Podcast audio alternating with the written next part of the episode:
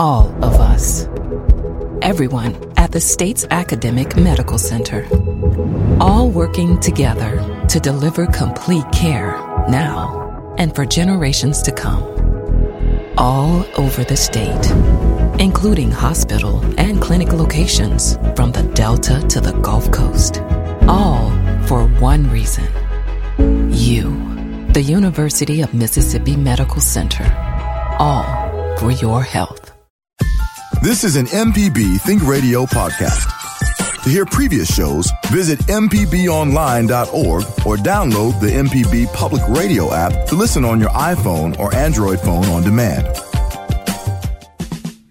Southern Remedies, Relatively Speaking, is a show that explores issues that relate to you and your family. To find out what we're all about, subscribe to the podcast by using any podcast app or by downloading our MPB Public Media app.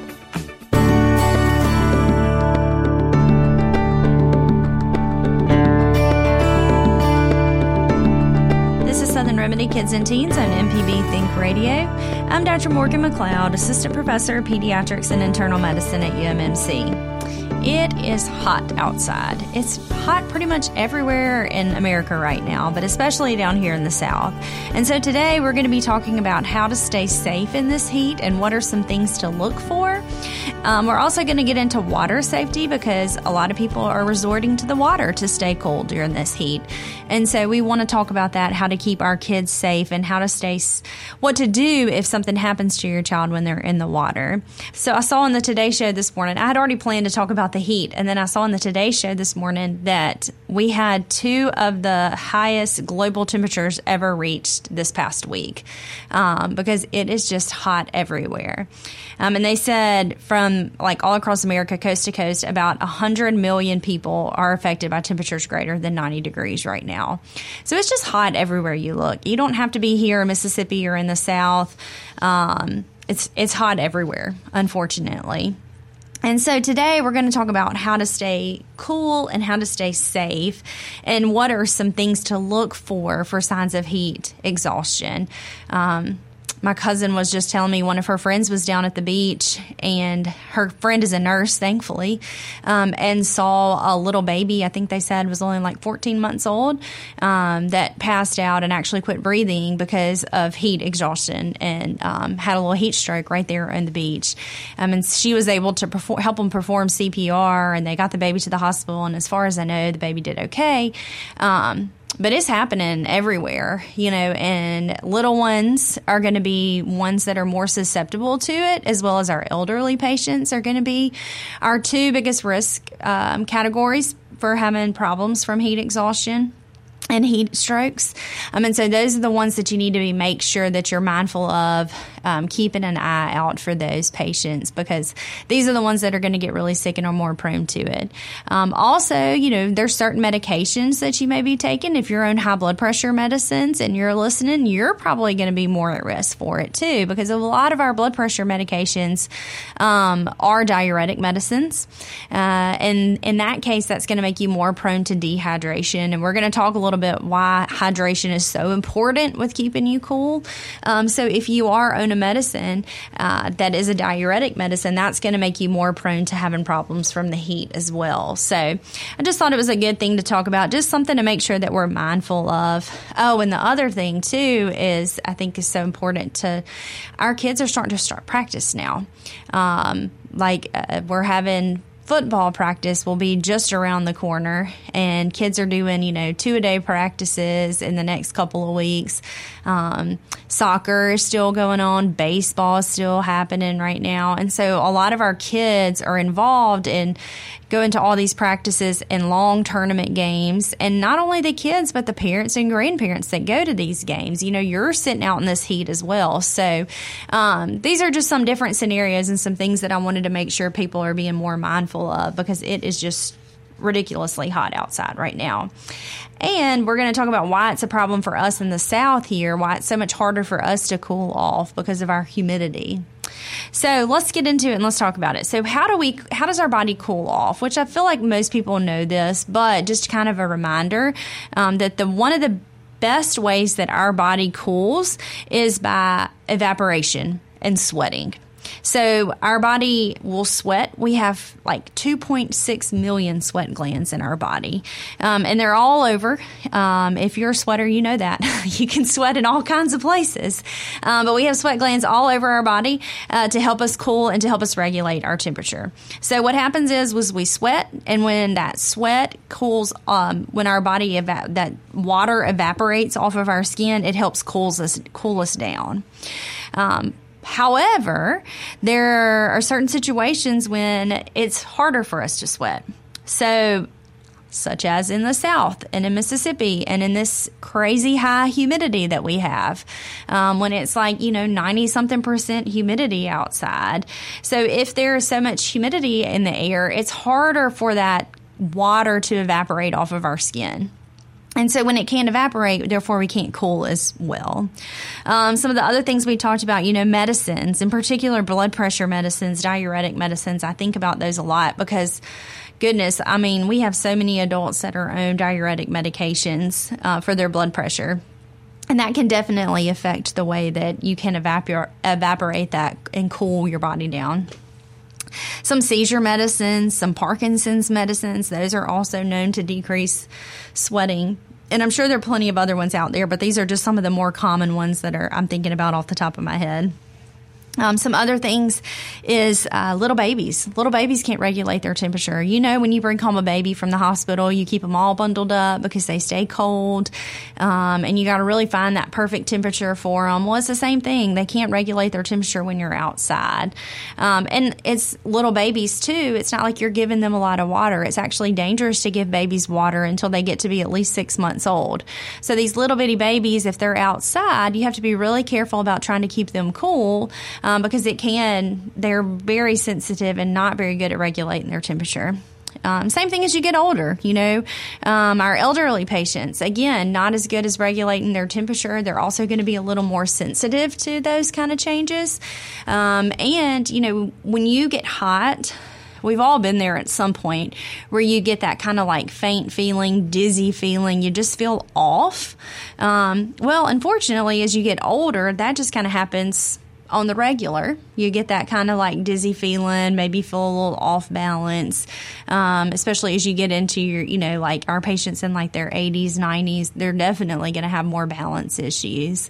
Um, and then so couple those underlying balance issues with this heat and feeling faint, not a good combination. So our elderly and our babies, certain medications, being in the humidity, um, alcohol, drinking alcohol can also affect that as well, um, because it can make you. It's it's not a hydrating drink when you're drinking alcohol, um, which can make you have problems with your sweating. You know, we need more water to help us cool off, um, so we can we got to hydrate. And so if you're replacing that with alcohol, that's going to interfere with your body's ability to sweat. Um, having heart disease, poor circulation, um, those obviously can do that as well. Um, sunburns. So if you're not wearing your sunscreen and you get really sunburned, that also can affect, you know, your body's temperature. And you know, when you get sunburned, you feel that temperature, just that heat, just radiating off of you. Um, but it can also uh, interfere with the way that your body actually cools as well. So, so that is just some things to think about. So you want to make sure that you're keeping your we're trying to figure out in order to keep cool during this heat we're trying to figure out ways to make sure that we're staying hydrated so that our body can sweat off. So when we talk about preventing which we're going to talk a few more tips about how to how to make sure that you stay safe during this heat but i can't stress enough and i'm going to say it a million times but hydrate hydrate hydrate. That is the most important thing. And mostly hydrating with water. So that's going to be the best thing is you want to hydrate with water. Now you can drink some of those electrolyte drinks like Powerade, Gatorade, all that kind of stuff. That's fine, but you don't want to drink too much of that. I usually tell people for every two to three drinks of water, you know, you can throw in an electrolyte drink or so. Um, but you really want to make sure that you're drinking mostly water because that's what our body's going to need. You are going to need some of those electrolytes. So if you're going to be sweating a lot in particular, like, you know, it just for the regular, we mostly need water. But say you or your child is going to be outside outside exercising, then you're probably going to want to throw in a little electrolyte drink too because you're going to be sweating so much. And when we sweat, we do lose some of that sodium chloride and potassium and some of those different electrolytes that our body needs. Um, so you want to make sure you throw one of those in every now and then. But if you're just on the regular, going to and from work, um, just being out in this heat in general, you just want to make sure that you're drinking plenty of water. And I can't stress that enough. So typically, we don't recommend having water until you're at least six months old. So that's something to think about. So if your little baby, um, you want to avoid, you feel like, you know, you need to hydrate them, but really we try to avoid water until you get to be at least six months. Once you get six months, maybe like four ounces, the most eight ounces for the day. Um, for our kids, one to three years old, they need at least four cups a day. Four to eight, about five cups a day. Seven to eight, uh, greater than eight years old, at least eight cups of water a day. Um, and we tell adults you need, you know, anywhere between like 60 to 70, 80 ounces of water a day. And that's just in general in the summertime and when it's so hot, you really need to drink more than that. Um, so I would shoot more for a goal of like closer to like 100 ounces a day. And now these, let me give an asterisk for this that this is for people with healthy hearts, healthy kidneys, and it's you know your doctor has told you it's okay for you to drink unlimited amounts. Um, if you're somebody that is on fluid restriction, which we do, we do tell a lot of people with heart problems and kidney problems that they do have to be careful with their fluids. Um, but this is just in general for people with healthy heart, healthy kidneys probably going to drink somewhere closer more to like 80 to 100 ounces of water a day to keep you hydrated. So you really got to drink a little bit more than you normally would to keep yourself hydrated. So I can't stress that enough. Hydrate, hydrate, hydrate. And so I was saying healthy adults need anywhere between normally 60 to 80 ounces of water a day, but when this heat, I would shoot more towards like 80 to 100 ounces a day. Kids, um, we can start letting them have water around six months, but really only need about four to eight ounces for the day. And then as you're growing up, you know, one to three years old, maybe like four cups a day, four to eight years old, about five cups a day. And then when you hit eight years old, you hit closer to like eight cups a day, which is around that 64 ounces um, that we kind of think about for people people usually needed for per day. But again, you want to make sure that you're drinking a little bit more than normal um, to make sure that you're keeping your body adequately hydrated so that you can cool. Um, and then I mentioned if you're going to be outside and exercising, or your kids are going to be playing outside, or anytime you know you're going to be exposed to this excess heat, and you're going to be sweating a lot, then you may want to throw in an electrolyte drink like a Gatorade, Powerade. I don't know. Some of these waters now have electrolytes in them too. Smart waters. Um, I love a BodyArmor. That's kind of become my, my new drink. I love that. This is kind of my electrolyte drink that I drink once a day.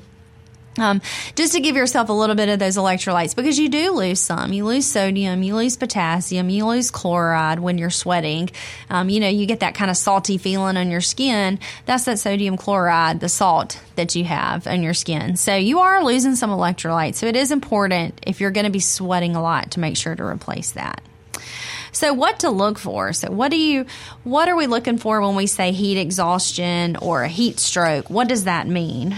So heat exhaustion is kind of like the early signs, um, and usually that's usually when your body temperature gets somewhere between 100 and 102 degrees, um, and so you get that kind of pale skin, you start sweating, you get that kind of nauseated, dizzy feeling, feel a little faint.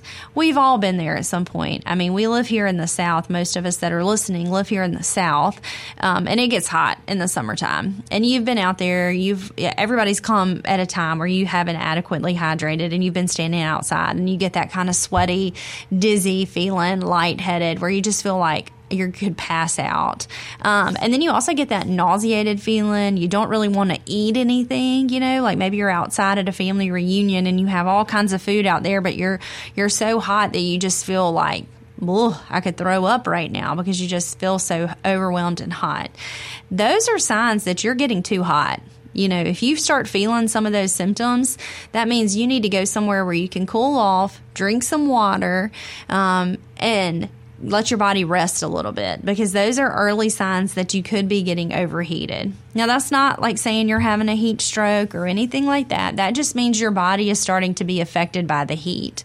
And so, if you have felt that way, you know what I'm talking about. You know that feeling. And when you feel it again in the future, you need to make sure that you kind of get inside, find a cool place, and cool your body down a little bit because those can easily progress from what we're seeing there, which is just like heat exhaustion, to a heat stroke, which can be fatal um, with some people. And then, so heat stroke is when your body gets over 104 degrees for a prolonged time. Um, so we said heat exhaustion is when your body's like 100 to 102, but anything when it's like persistently over 104, 105, um, that is when your body can have go into a heat stroke. And this is actually your body can, some of the organs can start shutting down. So this goes from just mild, like I feel faint, I feel a little dizzy, I feel a little nauseated, to more I'm confused, um, you pass out.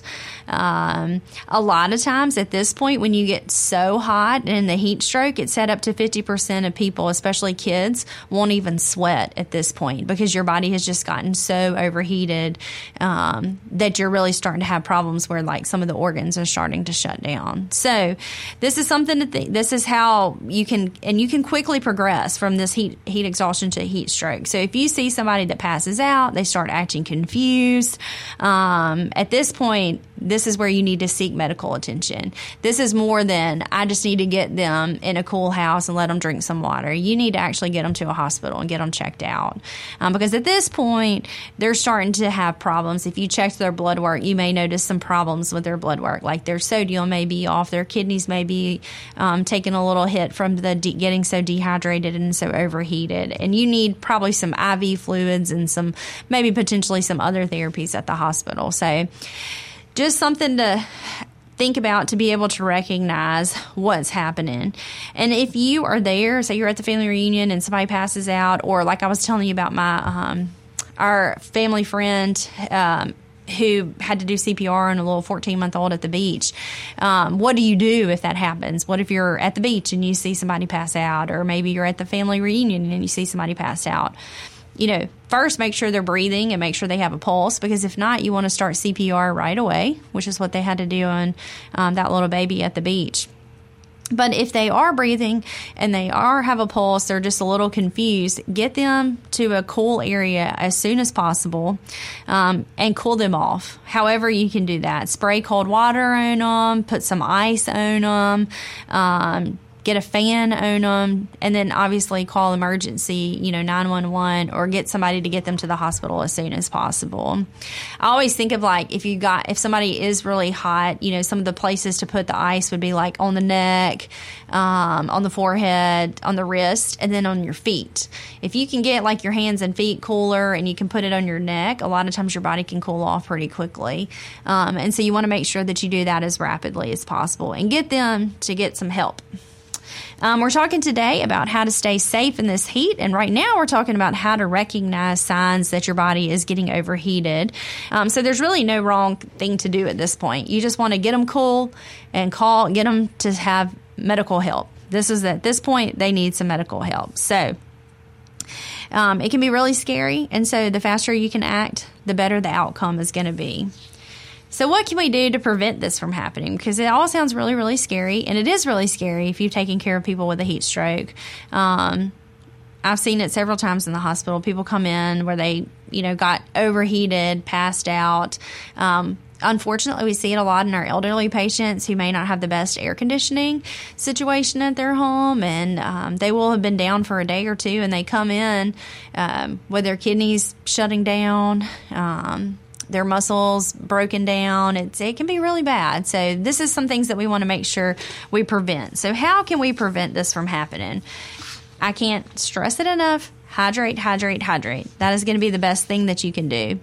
Now, if you're going to be um, outside and you know you're going to be going to a baseball tournament that lasts all day and watching your kid play, you want to start drinking a couple of days before that because you can't wait until the day of the tournament and your kid can't wait until the day of the tournament that they're playing um, to be adequately hydrated. So you want to make sure that you're drinking plenty during the week so that you're preparing for that long tournament you're going to be at on Saturday or whatever it is. I'm just using a baseball tournament, but it could be anything that you know you're going to be outside for a prolonged prolonged period of time. Um, so don't, it always says, don't wait until you're thirsty to drink. Um, you want to make sure that you're drinking plenty beforehand so that you never get to that point. Um, you're going to get thirsty, but you know what I mean? No excessive thirst. You want to try to prevent that from happening. Um, if you're going to be outside, try to limit it, um, especially if you're going to be doing a lot of activities outside, to not having prolonged activity. Um, they mentioned any activity more than 15 minutes, you should make sure you're taking breaks. Um, is what the AAP says and what most places recommend, um, which is a little bit hard. You know, it's kind of hard to do when your kid's out there playing a soccer game or a baseball game um, to make sure that they're taking breaks uh, more every 15 minutes. But, you know, as long as they're taking adequate, you know, still, I would say at least every 30 minutes, they need to be making sure they're taking breaks. I know my cousin played in a, a soccer tournament a couple weeks ago in Baton Rouge, and they actually delayed the game an hour um, until it got a little bit cooler. I'm like, oh, it went from 95 to 94. you know, at this point, it's so hot outside. Um, but they did delay the game a little bit just to try to get the temperatures a little bit cooler for the girls before they played. So um, that's something to make sure you talk to your kids' coaches about.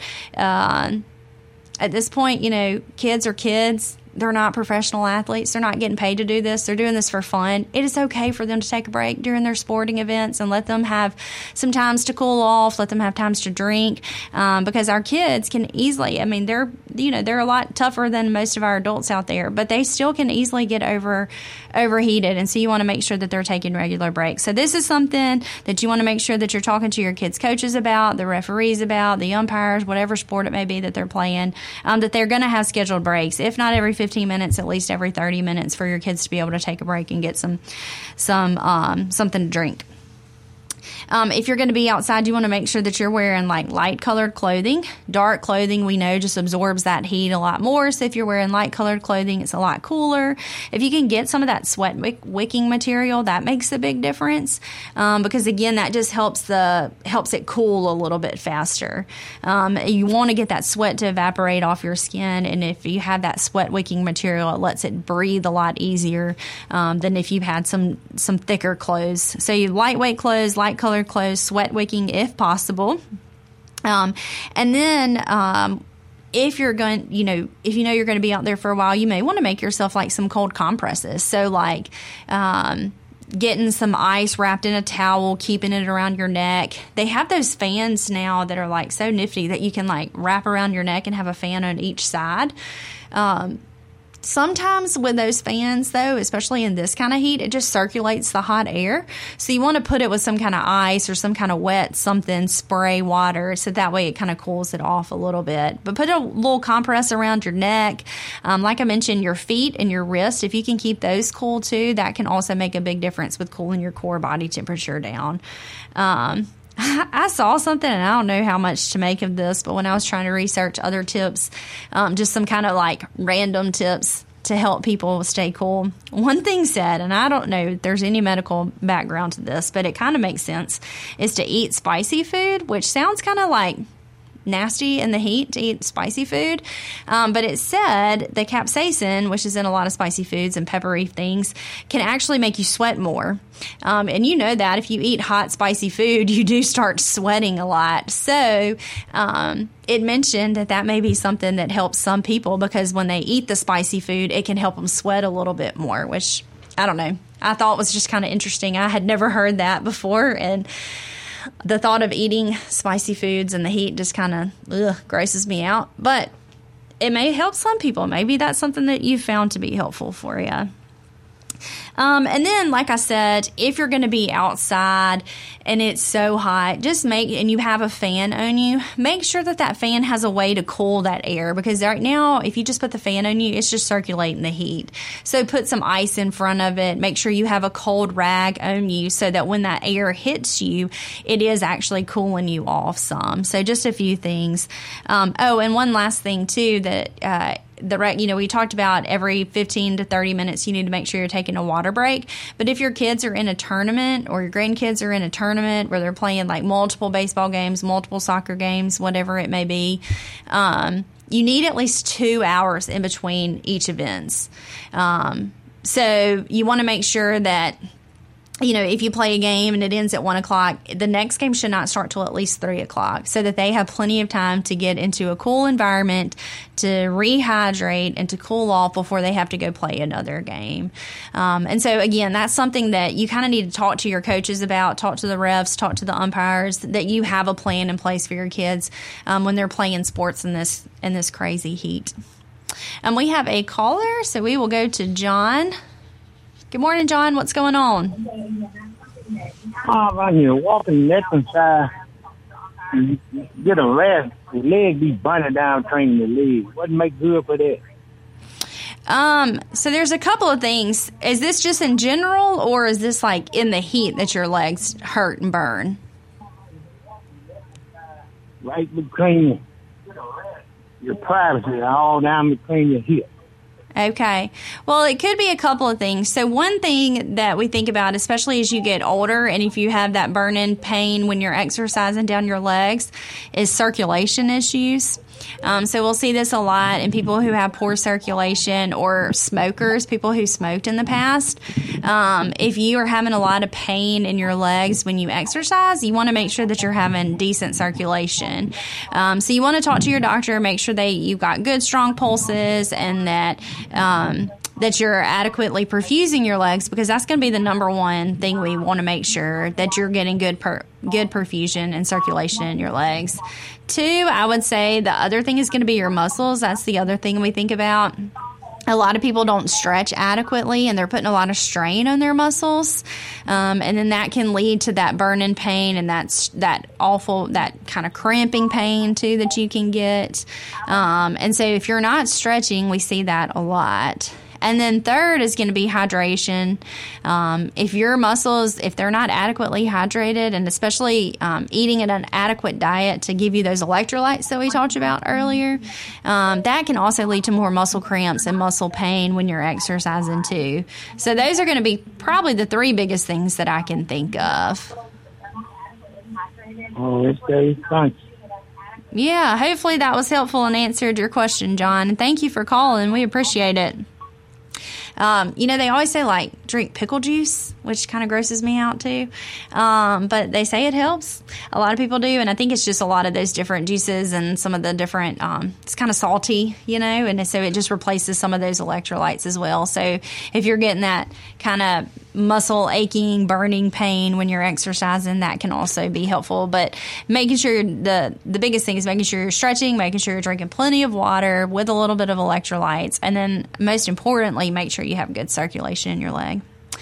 Um, so before we finish talking about heat, um, I would be remiss if I did not talk about how to stay, making ensure that preventing a kid leaving in the car in this heat because every year it feels like we have one of these stories. Um, and so we can't talk about it enough. Um, I feel like the more we talk about it, the more people are going to be aware and making sure that you're always checking your back seats so that we're not leaving any kids in the car to overheat. Um, because it you can hit the car you know heats up quickly. Um, so from some statistics I found, it said that a car can heat up about 20 degrees in as little as 10 minutes. So if you think right now it's 90 degrees outside and in 10 minutes, the inside of your car can feel over 100 degrees very quickly within 10 minutes.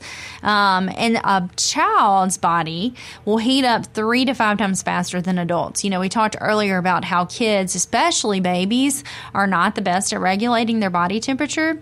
Um, so their bodies are going to heat up three to five times faster than ours would as an adult. Plus, you think about how quickly the car is heating up, that's just not a good combo. When a kid is left in the car and we talked a little bit about like the heat stroke you know the temperature once it reaches 104 and it stays 104 for a prolonged period of times you can start having different organs shut down.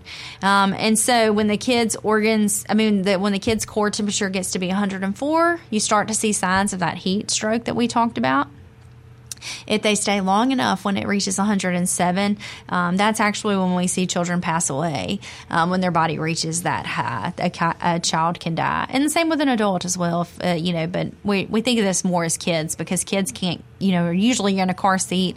Um, they can't get themselves out of the car. So, so, what can we do to prevent this awful thing? Um, because it again, it happens, and it it so easily can happen to anybody because we get in a rush, we get going, and we go about our day, and especially if you're on the phone and you're talking and you're distracted, it can so easily happen to anyone. Um, so, these are tips for everybody. So, you always want to make sure that you're checking the back seat. My I just got a new um, car a month or two ago and one of the things is is if you it's a van, um, so if you open one of the sliding doors in the back seat, then it prompts you when you cut the car off to make sure you check the back seat, uh, which is really nice. if you haven't opened the back doors, then it, it won't give you that prompt. But if those doors have been open and then you cut the car on before you cut the car off, it's going to make sure that you it prompts you to look in the back seat. Um, and I think this is a, fe- a feature on a lot of cars these days trying to give you that prompt to make sure that you're looking in the back seat.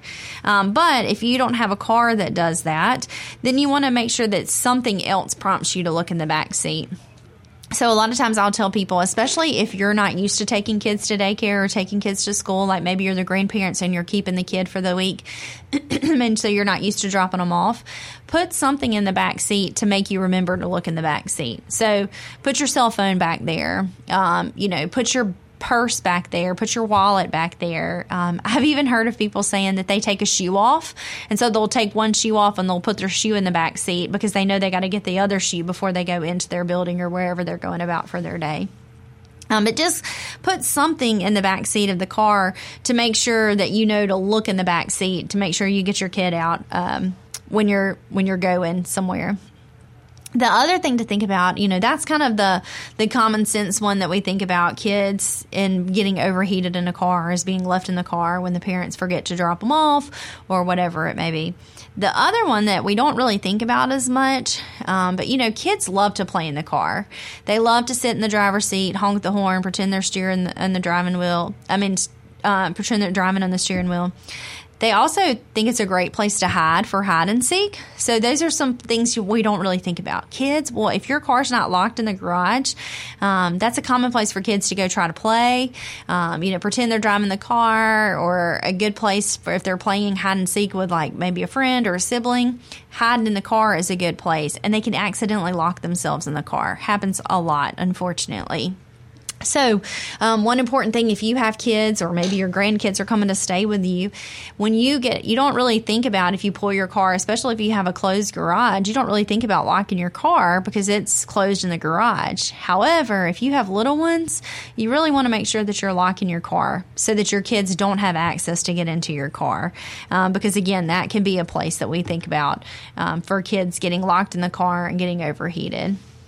So, um, just something to think about. They always say if you're outside playing or maybe you're inside and you can't find your kid, the first place to look is always the car or always a pool. Um, so, just because kids are nosy, kids are adventurous, they're curious, um, and so they'll go straight to that car. So make sure you're locking your car, even if it is in a closed garage.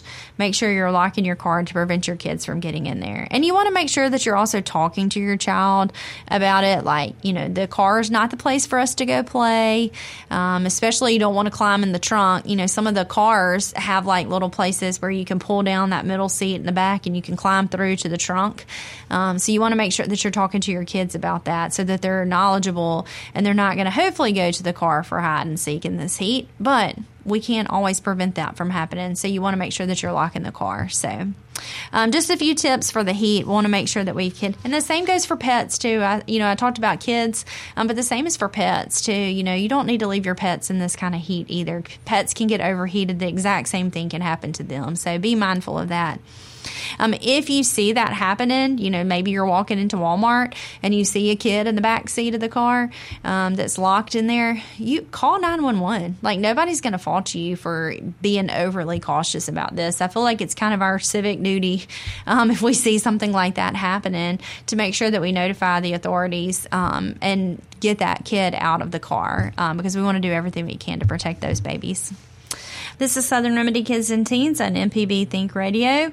We have talked today about the importance of heat safety. We have talked about how to recognize and what to do if you get overheated or if you see somebody experiencing a heat stroke, um, how to prevent it. And now we're going to talk a little bit about water safety in the little bit of time we have left. So, water safety, that's another big thing. And it is one of the things that I'm like super paranoid about, um, especially now that I have children. But even before I had kids, it's something that I just, drowning just scares me to death with little ones. And as a pediatrician, I always ask parents, like, um, as we're getting closer to the summertime, have you thought about swimming lessons? Can you swim? Um, you know, a lot of a lot of parents can't swim, so how they can't teach their kids to swim because they don't know how to swim. Um, and so it's really important to make sure that uh, everybody has taken swimming lessons. Your kids, um, parents, grandparents are familiar with that. Um, I personally think it's a good idea for everybody to get CPR trained and certified too because you never know what kind of situation you're going to be in. So if you have a little one and you're taking them to a swimming pool or you're taking them to the beach or um, maybe like your babysitters or they're going to be taking your kids to the pool for the summer you want to make sure that anybody that's going to be taking care of your kids and they're going to be around water, um, I would recommend that they be CPR certified because I think that's going to make a big difference if they know what to do if something unfortunately were to happen. We know the biggest things with drowning, um, when preventing, uh, when determining kind of the long term outcomes of the drowning situation. Um, the biggest one is going to, the biggest two things are time submerged, so how long they stay under the water, and how quickly CPR gets started. Um, so those are going to be the two biggest things that can we know can affect the long term outcome after somebody drowns. So, um, trying to be as most uh, diligent and aware you can around water with your children. And two, if by chance they unfortunately do go underwater and drown, getting them out as quickly as possible and starting CPR. So that's why I say, trying to have as many people as you know around your kids that do know how to swim and have taken swimming lessons, um, and two are CPR certified because that's going to make the biggest difference. Um, drownings account for at least 500,000 deaths worldwide um, and about 4,000 each year in the U.S., and a thousand of those are kids. So we really see like two different peaks for drowning. We see young kids under five, which we typically think about toddlers. Um, when you hear about a kid drowning, it's usually somewhere between that two, one, two, three years old. Um, but it can really happen at any age. But those are going to be the biggest ones we see under five. And then we see another peak, um, particularly in males, but about 15 to 25. And this is more of um, overconfident, poor decisions. and these are usually more in like, um, open water swimming areas, so like lakes, rivers, oceans. Um, I mean, it, it, it, can happen anywhere, but these are typically the two peaks that we see. Um, and so it can, these are the age groups that I want you to kind of be more mindful of because this is when we typically see it. So, um, and it, it, honestly can happen to anybody. I, I, Jay, did you hear about that um, old Arkansas quarterback that died last week in a drowning accident? I did. Awful. And there are you're you're you make a good point. There are, it seems like there are two or three not celebrities is not the word, but but people that it seems like a lot of us have some sort of connection to in mm-hmm. one way or another that we've seen on TV or something like that mm-hmm. that drown and you're like, "Oh, wow." Yeah. And so I think he was like 35 and a former college athlete. Like, I mean, it can happen yeah. to anybody. So this is not something to take lightly and this is why I'm like so passionate about it.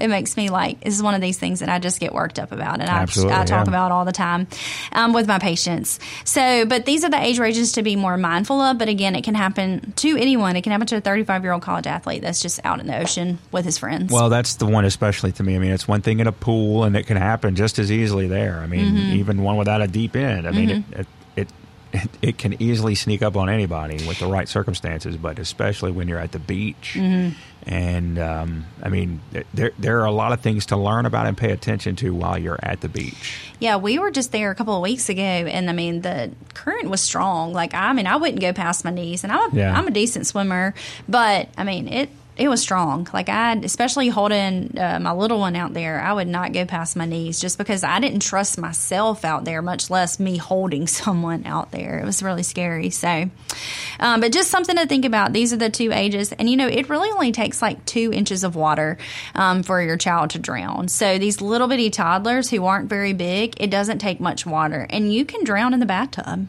I mean, it's Absolutely. scary to think about, but And I that's kind of what what my point was about. I mean, it doesn't matter how shallow the pool is. I mean, that stuff can sneak up on you. So, you know, we always tell parents when they're bringing home their baby, you know, start water safety as soon as you bring them home. Even from their first bath, you have to be mindful of it. And like I was saying, look, beach safety is a whole different thing. I Mm-hmm. mean, all those flags they mean different things, and uh, uh, they're all different levels of warnings for safety for your safety. So, Yes. and it, like if you're like me and you live three hours from the beach and you're not a beach bum, you're a city kid or whatever.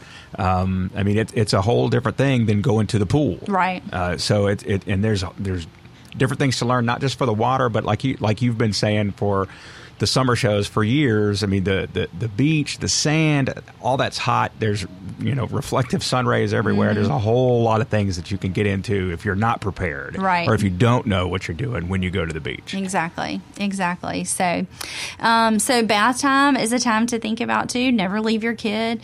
I think about it sometimes. Like I try to make sure I have everything when we're getting ready for the bath. Like I have their towels, I have the bath cloth, I have their diapers, their pajamas, everything ready because I don't ever want to have to walk away from the bathtub.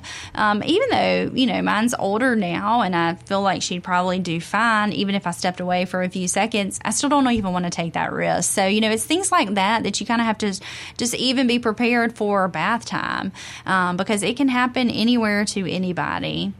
Um, if you have a pool, one thing that they recommend is the rule of fours um, to prevent and to help protect your children. So you want to have a fence on all four sides of the pool, or if you have like a circular pool, all around the pool.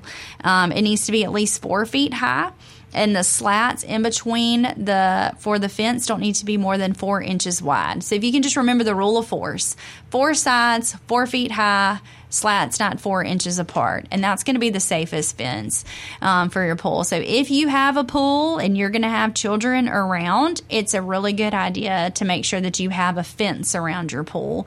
And it's not even just for your kids. Like you know, if you live in a, a neighborhood, like kids can come get in your pool, and you have to think about that kind of stuff. Like if you're not home and somebody knows you're not home and they want to go try to swim in your pool, having the fence around it, you know helps protect you, helps protect your kid, uh, protect the other kids. You know, you just have to think about that kind of stuff. Um, and with the pool gate, you, I mean, with the pool fence, you want to make sure that it has a self closing and self latching gate um, so that it does stay closed. The door does stay closed to that fence. Um, and then, you know, like we mentioned earlier, swimming lessons too. I do recommend swimming lessons in kids. A lot of places won't take kids until they're at least two or three years old. the AAP really doesn't recommend any swimming lessons under one.